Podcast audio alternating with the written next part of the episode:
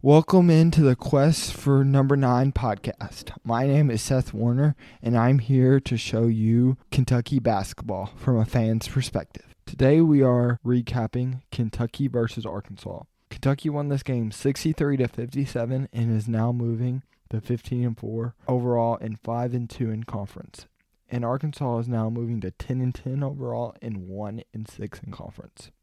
This game overall was very close throughout and Kentucky was down down six in the second half. But Kentucky's offense really started to click in the second half, where they scored 39 points, where they only scored 24 in the first half. Both these teams really struggled in the first half offensively. They had practical numbers from efficiency and attempt. But the only difference was Arkansas made two more free throws. And that was the reason they were up 26 24. This Arkansas team showed why they're really scrappy and why coming into this year they were one of the pre favorites in the conference and one of the top teams in the country. They were coming in, and Kentucky just showed to be aggressive and just really was able to control and come back at the end. And no one doubted they were going to win because they were up by eight or so at the end, and then Arkansas got a quick bucket in that. But I thought overall Kentucky did a good job of being steady.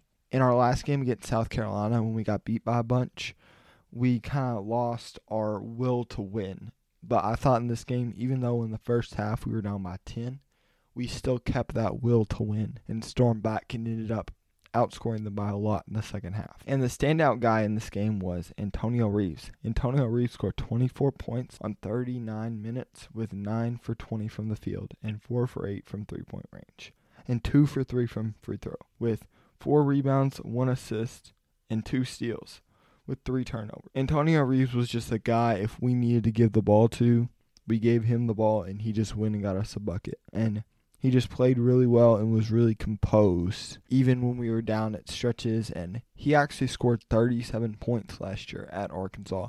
And this is just building on his performances and being known as someone that will legitimately step up when you're in a big time road environment. And this game was actually played at Bud Walton Arena. This is the home of Arkansas, and it's one of the hardest places to play in the country. They're very hard, and they've actually already had another team in the top 10 lose there this year. Duke lost to Arkansas in the SEC ACC Challenge. And overall, Aaron Bradshaw struggled in this game. He only had one attempt with three rebounds and assists. He ended up with three fouls. He got a lot of those early. He played 12 minutes. Tre Mitchell was really good in this game. He was 3 for 10 from field goal, 3 for 6 from 3, one for two from the free throw line with 11 rebounds, two assists, two steals, block, and 10 points. He was really consistent and he just made clutch shots after clutch shot. And he was just that guy that will give us presence of a guy that's kind of a mismatch piece. That the bigger guys that are like his size at six nine, bigger guys, he can go around and he'll put in dribble handoffs and will make them feel uncomfortable. And another guy in our rotation was he came back for his first game in seven games was Adou Thiero. Adou Thiero only ended up playing 12 minutes, was 0 for 5 from field and 1 for 2 from the free throw line, with six rebounds and one block and one point. He ended up just giving us a little bit of energy in his 12 minutes with the six rebounds, and that's just something he does well. And for his first game back, I thought he's done well giving us energy and being just aggressive and getting to the rim. That's one of his strengths is being just a rim pressure threat. And I don't think we have a guy with his kind of physicality. A guy that will go up and just grab boards and will put you on your heels when he's driving. That's like a big six eight wing like Adou. And another guy in our rotation was DJ Wagner. DJ Wagner played 35 minutes, was 3 for 10 from the field, 0 for 2 from 3, and 2 for 2 from the free throw line, with 1 rebound, 3 assists, and 8 points. This wasn't DJ's best game, but he did a good job of playing off ball, making the right pass. He uh, would have only had 3 assists, but he had a lot more just right pass, right read, and just getting it to the right person on the spot of when they need it. And another guy in our rotation was Ugonna Onyenso. Ugonna Onyenso played 25 minutes, was 3 for 4 from the field, 0 for 1 from 3. And that one, he just had to chuck at the end of the clock. And that was actually Ugonna's first ever attempt from 3. And he ended up with 4 rebounds, three blocks, and six points. He should probably have more rebounds than that, but he still was came out and gave us a lot of energy, blocked some shot, and did a good job of being physical and moving his feet on defense. He gave up a few things where he got blue by or he was just out of position and not getting that block shot where he should when he's sliding over from the weak side when a guard's coming down the lane. That should be a block shot instead of a layup. But he still did good for his 25 minutes while Aaron Bradshaw was in foul trouble. And then another guy that gave us high energy and high minutes was, like usual, Reed Sheppard. Reed Sheppard played 35 minutes, was 5 for 12 from field goal, 2 for 3 from three point range, and 2 for 3 from free throw. He had 4 rebounds, 5 assists, with 4 steals and 14 points. Overall, Reed had a really good second half, but he really came out of the locker room energized and just made the right read and did a really good job of creating pressure on the rim and kicking out. He had several drives where, because Tre Mitchell was usually the kick guy, and he was just able to blow by guys because they know Tre Mitchell's a good shooter. And he did a good job of making them, making Kentucky not one dimensional, not just the kick to Tre Mitchell, but he can be a good rim pressure threat. And a guy that was just kind of struggled was Big Z. Big Z only played two minutes with two rebounds. He just struggled to get position and just struggled offensively. In his short minutes, he gave up offensive rebound, gave up position. This was just a really physical and really determined Arkansas team. If you're not ready to play, I don't know. Like Coach Cal says, if you're not going to defend and not be ready for the physicality, you're just not going to get minutes. And the last guy that just kind of been usual, and we'll see if he can.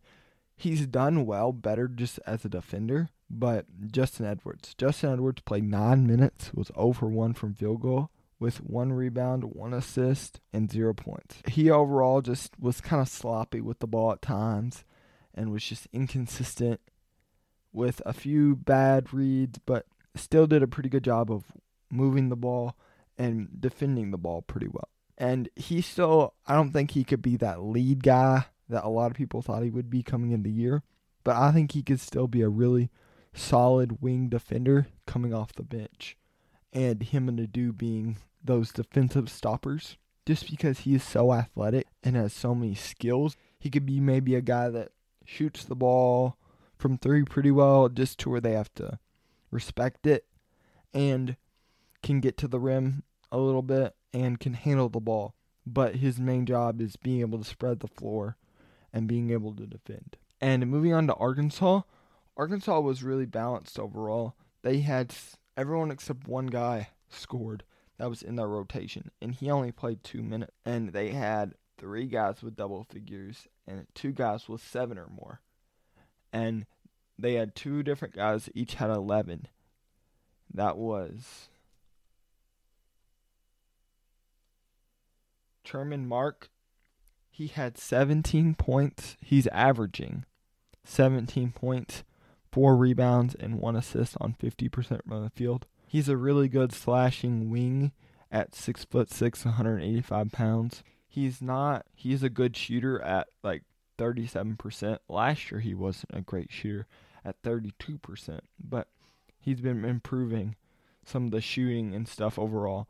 But this Arkansas team was just really aggressive on defense and just really gave Kentucky a lot of problems. And overall, they were able to rebound the ball well. They out rebound Kentucky 30 44 to 39.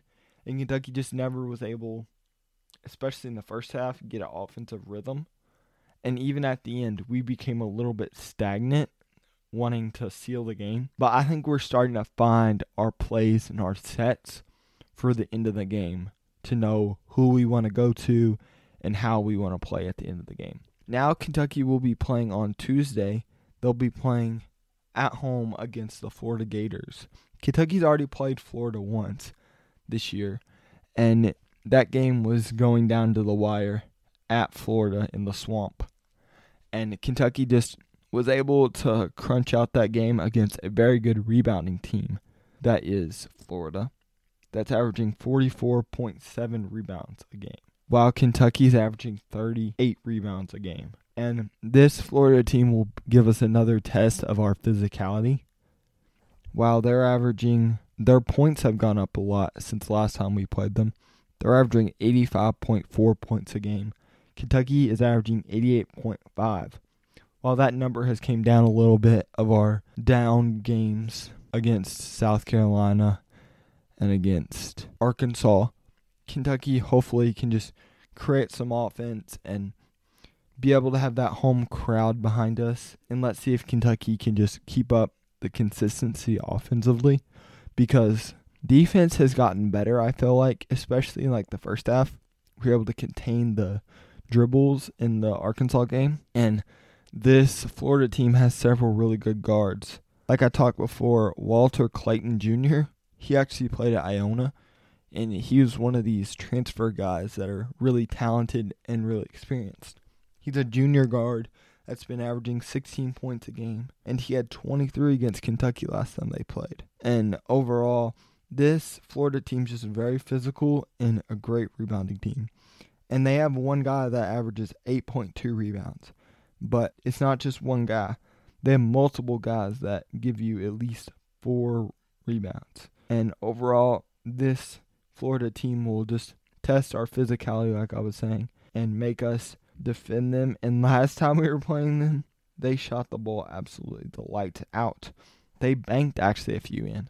And let's see if Kentucky can just contain the ball and play and make them shoot like they did in Gainesville last time we played Florida. Because I don't think they'll be doing that on a consistent basis. And Kentucky is averaging 9.8 turnovers a game while Florida is averaging 12.9. That means both these teams are pretty good at not giving the ball up.